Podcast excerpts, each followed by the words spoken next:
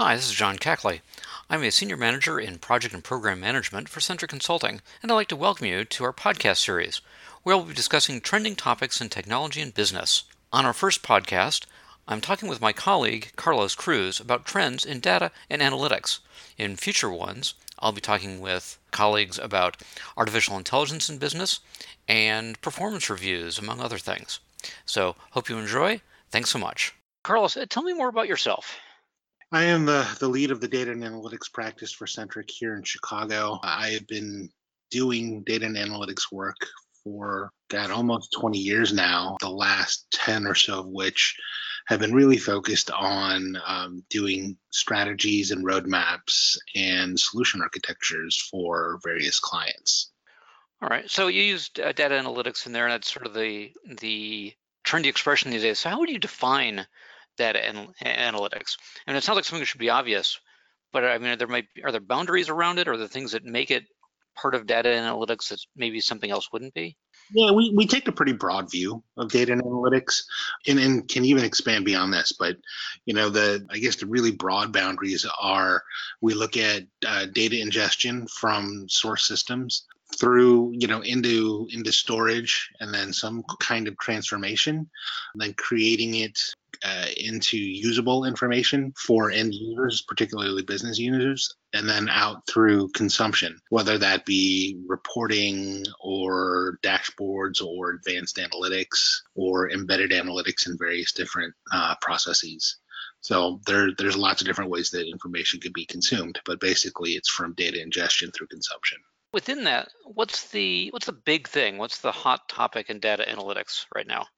If you're reading all the papers and everything and all the industry rags, it's artificial intelligence and machine learning. Those are the hot topics. You know, 10 years ago it was big data. Uh, now it's using machines to process that information and learn that information and automate the usage of that information. That being said, right, most companies are not even close to the point where they can take very serious advantage of artificial intelligence or machine learning uh, capabilities. We're finding that we still need to help a lot of clients with the basics so that they can accelerate into the ability to use more advanced things like machine learning in the in the nearer future because if they continue down the path that they're going now the the path to advanced advanced data and analytics techniques is is pretty far down the road. I think the other the other really big trend, John, um, that we're seeing is moving to cloud data and analytic platforms. You know, more and more companies are over or getting over the fear of uh, of the cloud and, and security in the cloud, and actually understanding that you know, at least the leading cloud providers like Amazon and Microsoft uh, and Google as well are far more secure than their they are themselves because it is their business, it is their primary or core business and so their focus is is really on keeping things secure. They're still exposed to social engineering or social uh, hacking of the data you know where you know people go in and, and steal other people's passwords. You know there's there's really not a really good way to protect against that except for things like uh, two-factor authentication or multi-factor authentication but there's still people who aren't taking advantage of, of things like that and so they can still get hacked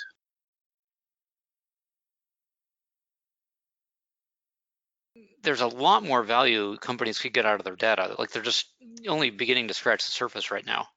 Yeah, absolutely. That's true for the vast majority of companies today. There's a lot of companies that were born to be data companies that are really born on the internet. They're probably better off. Most legacy companies today, and I would even say a lot of those in the Midwest are trailing those on the coasts in their ability to create value out of their data. So what are the biggest challenges most companies face uh, or companies are facing today with regards to data and analytics? The one that still stands out that I see in most companies is is failing to really look at, at what the business needs to accomplish from data and analytics. A lot of companies still approach it from a technology first perspective. They think that there are technology easy buttons to help them solve their problems. And in the real world, there, there just aren't no matter what any of the vendors say, there's no easy button. At some point in time throughout the process of the data journey, it's going to have to get structured. It's going to have to get designed. It's going to have to be integrated. Uh, and, and for those who think, oh, you know, we'll just, you know, throw everything into a data lake and, and some form of ELT. I mean, ELT works, right? But you still have to transform the data. That's the T part. And there's a lot of people who, you know, just say, oh, you know, you, you can just throw in the data lake and then we'll do it from there. That lends to a lot of really, really messy data, non reusable information. Yeah, that was actually my, my next question. Like, I'm working at a client right now that I, I, can tell they've every three years they've got a new trend in data. They've built another data warehouse, and now they've got five of them, right? Because they never. and you've probably seen this over and over, right? So how does a company keep from doing that? You know, the consultants or whomever comes in says, "Hey, do this great new thing. Everyone's doing it." How do they keep from just building another layer of uh, of strata on their data? So again, I think it's it's you know relentless focus on business outcomes. What are you trying to achieve? Starting with really understanding what the business strategy is and focusing on that to drive the design of of your data architecture will help to alleviate some of the pain. Now realize that business changes right? And you're going to have to make changes. So you also have to design flexible data architectures so that you can add to them and change them. But you know, if you don't at least start with what what does the business want, you will, you know, almost always fail. So I'm going to ask the heretical question that that you just sort of prompted there. Would you say that rather than achieving trying to achieve some sort of data lake or, or data warehouse big data solution that you would say you know, focus on a smaller, maybe less comprehensive data solution if it meets the business need, you know, not just build everything out because you can get put everything in one place? So I, I don't think that's radical at all. Um, I think you we take a, a think big, start smart approach think of the broader picture always, right? At least at the highest levels, so that you can understand, you know, what are the really the key pieces of information that need to flow across the organization. And understanding again, that's going to change over time. But if you think about that on a really broad sense, and then you take project focused approaches to add on to that, um, you find more success. Yeah, it does result sometimes in some rework. Uh, you know, that's natural. That's part of the process. In, in today's world, it's better to do that. You get value more quickly, you do less rework, and you have more usable systems. Wrapping back to something you were mentioning before, questions around security and, and privacy, particularly managing the privacy of consumer data. What are some of the things that people are doing to improve their security and privacy positions and you know being able to guarantee at least to their their boards among other people that uh, the data is being taken care of well. So let me let me talk about that in context of privacy and not necessarily security at this point right? Or at least first about privacy. The the better platforms today platforms like the azure data platform for example allow for masking and, and encrypting data throughout the entire ecosystem, right, throughout the entire uh, platform. So while it's in movement, while it's at rest, um, you can mask PII data.